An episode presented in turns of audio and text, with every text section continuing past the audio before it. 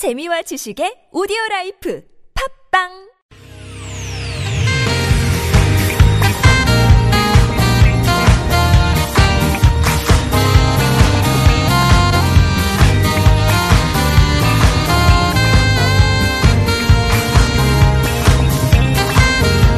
이유가 뭐지? 도대체 뭐 때문에? 세상 만사 궁금한 이야기들 꼼꼼하게 살펴봅니다. 최진봉의 왜?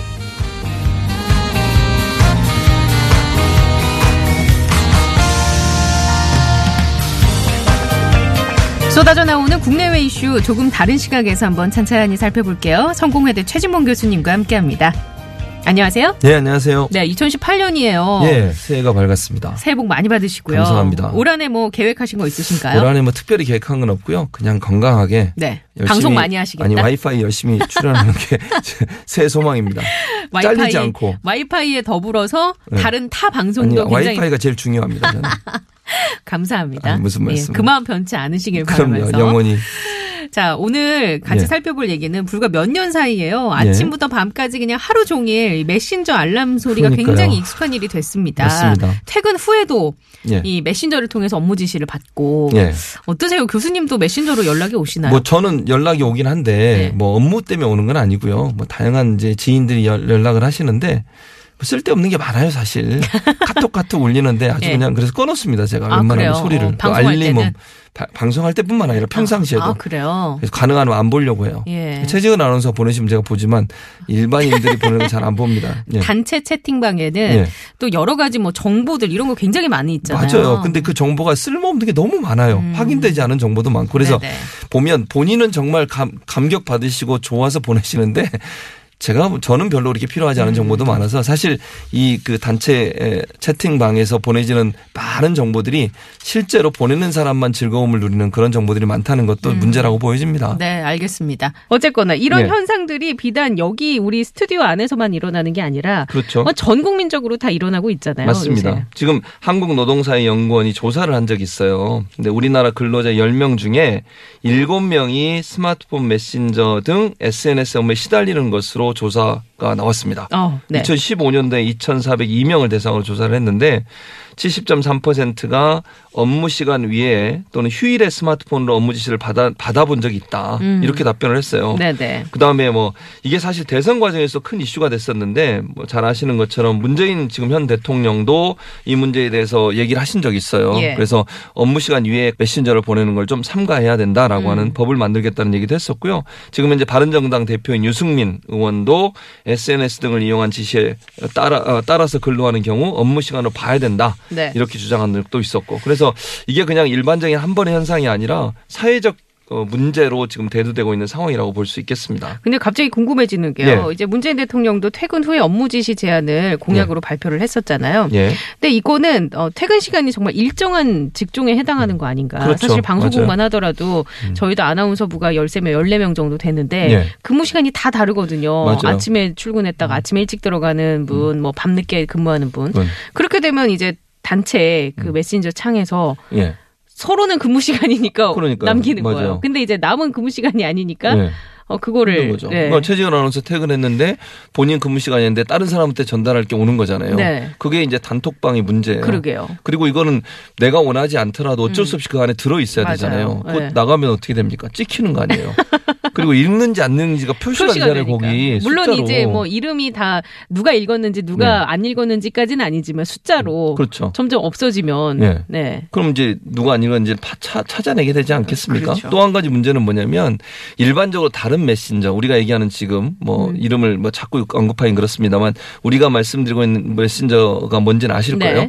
그 메신저 같은 경우에는 내가 참여하기 싫어도 초대 받는 순간 초대가 돼버려요. 음, 그러니까 거부하는 내가 거부할 수 있는 기능이 없어요. 그렇잖아요. 내가 예를 들면 최지은 아나운서하고 지금 손 PD님하고 다 불러서 네. 카톡방을 하나 만들잖아요. 네. 그럼 나가게 하지 않는 이상은 그냥 강제로 들어가는 거잖아요. 그렇죠. 거기에. 그리고 제가 막 올리는 거 5분마다 한 번씩 잘 지내시나요? 보고 싶지 않으시나요? 뭐 이렇게 올리면 예, 나가고 얼- 싶어지네요, 그러니까요. 갑자기. 근데 나가면 이제 막 보, 이게 누가 그러게. 나간지 보이잖아요. 네네. 그럼 또 초대를 해요. 나가면 음. 계속 무한 반복. 그러니까 이게 어떻게 보면 우리가 약간 감옥 네. 이런 느낌도 좀 들고요. 그렇죠. 지옥이란 말이 나오고 있고요, 실제로. 그럼요. 그리고 말씀해 주셨다시피 상사나 선배들이나 혹은 좀 약간 불편한 예. 뭐 어르신이나 뭐 예. 아니면 뭐 사회적으로 정말 수직적인 관계에 있는 그런 사람들이 같은 그 단체방에 있으면 예. 이거 마냥 외면할 수도 없고. 그러니까요. 예. 그래서 이 부분을 일정 부분 제도할 필요가 있다는 생각이 들어요. 사실 음. 우리나라 같은 경우도 현재 이제 법제하려고 시도하는 경우 어, 시도하는 국회의원들이 몇 분 계신데요. 현재 국회에 발의된 카톡 금지법이 네 건이에요. 음, 네 현재 건이나 네 돼요? 건이- 예. 어떤 것들이 있어요? 지난해 6월에 발의됐던 더불어민주당 신경민 의원이 대표 발의한 내용인데 연결되지 않을 권리. 음. 그래서 원론적인 내용을 담고 있고요. 네. 그 다음에 이제 뭐 예를 들면 이 발의 때문에 일부 민간 기업이나 서울시가 카톡 업무 지시를 규제하는 동화선이 됐, 되기도 했습니다. 대선 후보 어, 로서 2호 공약을 낸 분이 있어요. 바른정당 유승민 의원 아까 제가 네. 말, 말씀드렸는데 칼퇴근법. 을 음. 제시했습니다. 그래서 근로시간 외에 전화나 SNS 업무 지시로 일하면 통상 임금의 절반을 가산해서 지급하게 하는 거예요. 오, 좋지 않습니까? 획기적인데요? 네. 그러니까 최지원 아나운서 자고 있는데 카톡 오면 그거 그냥 50% 주는 거예요. 괜찮죠? 네네. 네. 그 다음에 이제 이용호 의원이라고 국민의당 이용호 의원은 간접적인 업무 지시에 대해서도 언급하면서 단체 채팅방을 제한하는 법을 만들었고요. 네. 특이한 게 이제 국민의당 송금주 의원은 네. 카톡 업무 지시를 하는 사람에게 500만 원 이하의 과태료를 부과하도록 하자. 현실성은 좀 그러게요. 떨어집니다만. 왜 지금 통과가 안 되고 계류 중인지 알겠습니다. 제가 알겠습니까? 예, 이런 좀, 이유. 그런데 네. 어쨌든 이제 분위기 자체는 음. 이게 좀 문제가 있다라고 네. 하는 것을 정치권이나 사회가 인식하고 있는 것은 분명한 것 같습니다. 그 네 가지 법안이 지금 계류 중이라고 말씀해 주셨는데 예. 저는 첫 번째 법안이 좀 궁금하거든요. 네. 연결되지 않은 권리라는 이 네. 약간 뭐 원론적인 얘기라고 얘기해 주셨는데 네. 어떤 내용을 담고 있습니까? 연결되지 않을 권리? 그러니까 예를 들면 본인이 원하지 않으면 예를 들면 어느 방에 들어가거나 아니면 어, 방을 통해서 지시하는 뭐 방이라고 자꾸 얘기하니까 의미가 이상한데 어쨌든 음. 네. 카톡방이나 우리가 얘기를 하면 그 네. 방에 들어가지 않을 권리 또 본인이 원하지 않으면 초대받지 않을 권리를 가질 수 있어야 된다는 음, 거죠. 내가 주도적으로 선택할 수 있어야 그렇죠. 한다. 그렇게 된다는 대화에 거죠. 뭐 끼고 싶으면 낄 수 있겠죠. 그렇죠. 그런데 그게 아닌 이상에는 강제적으로 예. 어, 그러지는 말자. 네. 그렇게 음. 못하도록 법적으로 막을 필요가 있다는 생각, 아, 막을 필요가 있다고 주장을 하는 것이고요. 실제로 외국 같은 경우를 보면요. 이거는 제가 기사로 네. 뭐 이메일로 퇴근 이후에 업무 지시를 내리면 안 되고 이런 게 나름 사규에 있다고 있죠. 들었습니다. 근데 그게 사규에 있지만 사규는 법률적인 어떤 권한은 없잖아요. 그렇죠. 러니까뭐 벌금을 물리거나 네네. 아니면 뭐 처벌을 하거나 음. 이럴 수 있는 권한은 없는 거예요. 그냥 신사 협정인 거잖아요. 예. 그러니까 잘 안 지켜지는 거예요. 그러니까 대외적으로는 그런 어떤 규정을 만들어 놓지만 실무적인 사람들이 일을 할 때는 필요에 의해서 어쩔 수 없이 또 하게 되는 거예요. 음. 그러니까 예를 들면 급한 일은 새벽 밤에 또 연락을 하잖아요. 예. 근데 그것마저도 이제 금지해야 된다는 게 사실은 이제 법의 취지라고 볼 수 있겠는데 그런 부분이 이제 받아들이기가 힘들다고 볼 수 있겠고. 외국은 외국 같은 경우는요.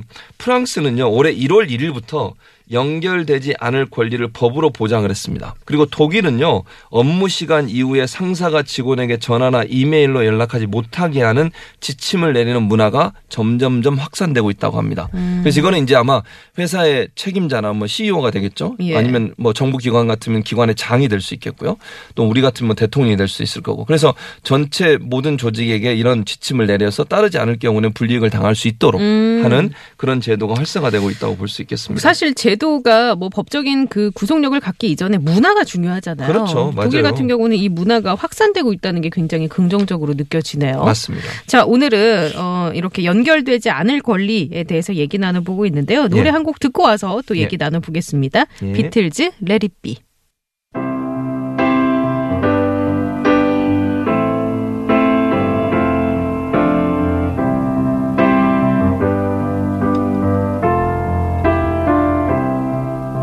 When I find myself in times of trouble, Mother Mary comes to me.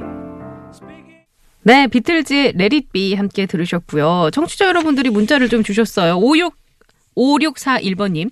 새벽에 부장님이 보낸 단체 문자 소리에 깰 때가 한두 번이 아닙니다. 새벽잠 없는 부장님, 신문 보다가 뉴스 공유하시고, 잊어버릴까봐 그런 다음에 업무 지시 미리 하시고, 아니, 이거 왜 그러시는 걸까요? 그러면서 꼭 한마디 덧붙이시죠. 아, 이거 지금 하라는 건 아니고, 하라는 거 아니에요, 이건 지금. 이런 유형은 아니신 거죠? 저는 아니죠. 저는 절대 그러지 않습니다. 음, 알겠습니다. 네. 0981번 님도 제가 읽어 드리겠습니다. 예. 아이 친구 엄마들끼리 만든 단톡방은 24시간 굴러갑니다. 오늘도 주말에 아이들이랑 어디 갈 거야? 라고 물었는데 바빠서 다, 대답을 안 했더니 1대1로 다시 메신저가 와서 묻더라고요. 아, 이거 편해진 건지 불편해진 건지 헷갈립니다. 요새 엄마들끼리도 이런 게 있어서 그러니까요. 예, 서로 또 과시하고 네. 프로필 사진이 뭔지에 따라서 네. 또막 여러 가지 얘기가 오고 가고 뭐 그렇습니다. 그리고 뭐 답장 안 하면 막 확인하잖아요. 읽었어? 뭐 이런 거 있잖아요. 느낌 음. 네네. 어때? 뭐 이러, 이러면 안 읽을 수도 없고. 그러게요. 예. 문자 하나 소개해 주세요. 예. 8543번 쓰신 우리 청취자님이신데요. 저희 과장님은 단체 채, 채팅방을 아예 일기장처럼 사용하십니다. 무시하고 싶지만 읽음의 숫자 표시가 하나씩 줄어들 때마다 마음이 조마조마해서 결국 답을 하게 됩니다. 라고 적으셨어요. 아, 근데 이거는요, 그 예. 같이 그방 안에 들어가 있는, 예. 어, 우리 그 뭐라 해야 될까, 참여자들이 예. 어느 정도 암묵적인 그런 분위기를 조성하는 게 좋습니다. 그러니까 그렇죠. 뭐냐면 맞아요. 정말, 어, 누구, 누가 봐도 다 공감 안 가는 얘기를 할 때는 예. 그냥 다들 얘기를 안 하는 거예요. 그냥 묵묵부답으로 일관하시면 예. 다음부터는 그 근데- 과장님이 좀 덜 남기시지 않을까요?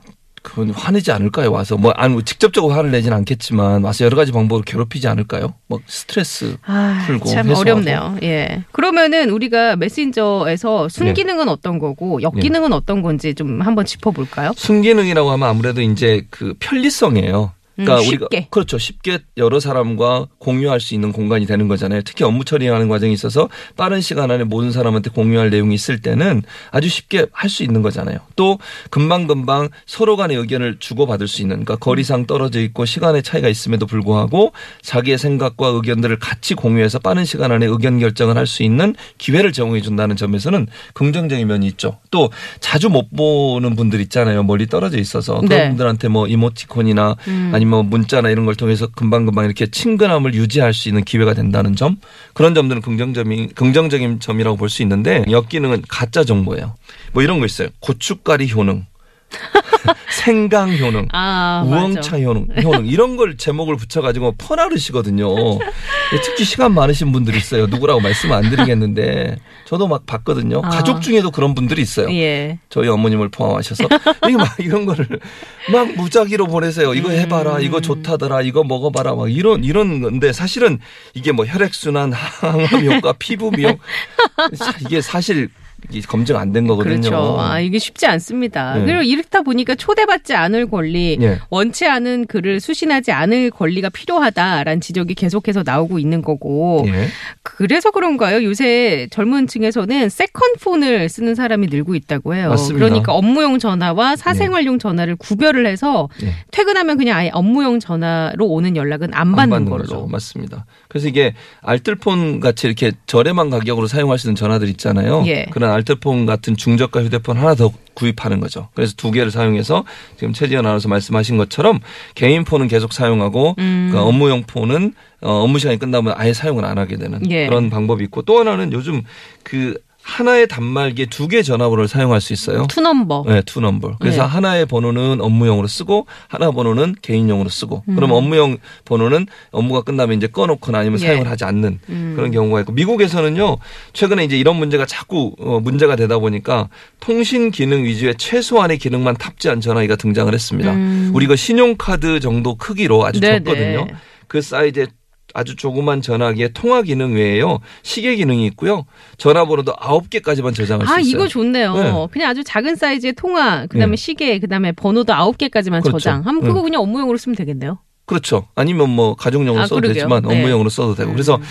간편하고 그다음에 내가 원하는 사람과 원하는 시간에 통화할 수 있고 내가 원하지 않으면 언제든지 다른 사람과 통화하지 않을 권리마저도 보장받을 수 있는 음. 예. 그런 기능을 하는 새로운 제품들이 나오고 있다고 볼 수 있겠습니다. 그래요. 이게 4차 산업혁명 핵심 중에 하나가 초연결 예, 이건데 그렇죠. 이게 어디서부터 연결되는 걸 어떻게 끊어야 할지 이거에 대한 연구도 좀 필요하지 않을까 싶습니다. 맞습니다. 커뮤니케이션 학에서도요. 그럼요. 그러니까 예. 다른 사람의 기분을 상할까 봐 사실은 초대받았는데 어쩔 수 없이 거기에 머물러 있는 경우가 많아요. 음. 그런데 우리 커뮤니케이션 학 전공에서도 그러면 예. 이게 커뮤니케이션 학적으로 봤을 때 스트레스를 주는 요소는 없는지를 조, 음. 조사하고 연구할 필요가 있다는 생각이 들어요. 그러니까 네. 어찌 보면 편리성이라고 하는 그것 때문에 결국 불편함이 느껴지는 그런 현상이 지속되고 있다고 하면 새로운 어떤 대안을 내놓아야 되는 상황이 되지 않았겠습니까? 음. 네네. 그래서 정부나 연구자들이나 이 부분을 좀 더 연구를 깊이 해서 어떻게 하면 우리가 편리함은 취하고 불편함은 좀 해결할 수 있는 음. 방안들을 만들어낼 것인가 하는 부분에 연구가 추진돼야 된다는 생각이 듭니다. 알겠습니다. 네, 지금까지 성공회대 최진문 교수님과 함께 얘기 나눠봤습니다. 예, 감사합니다. 네, 고맙습니다.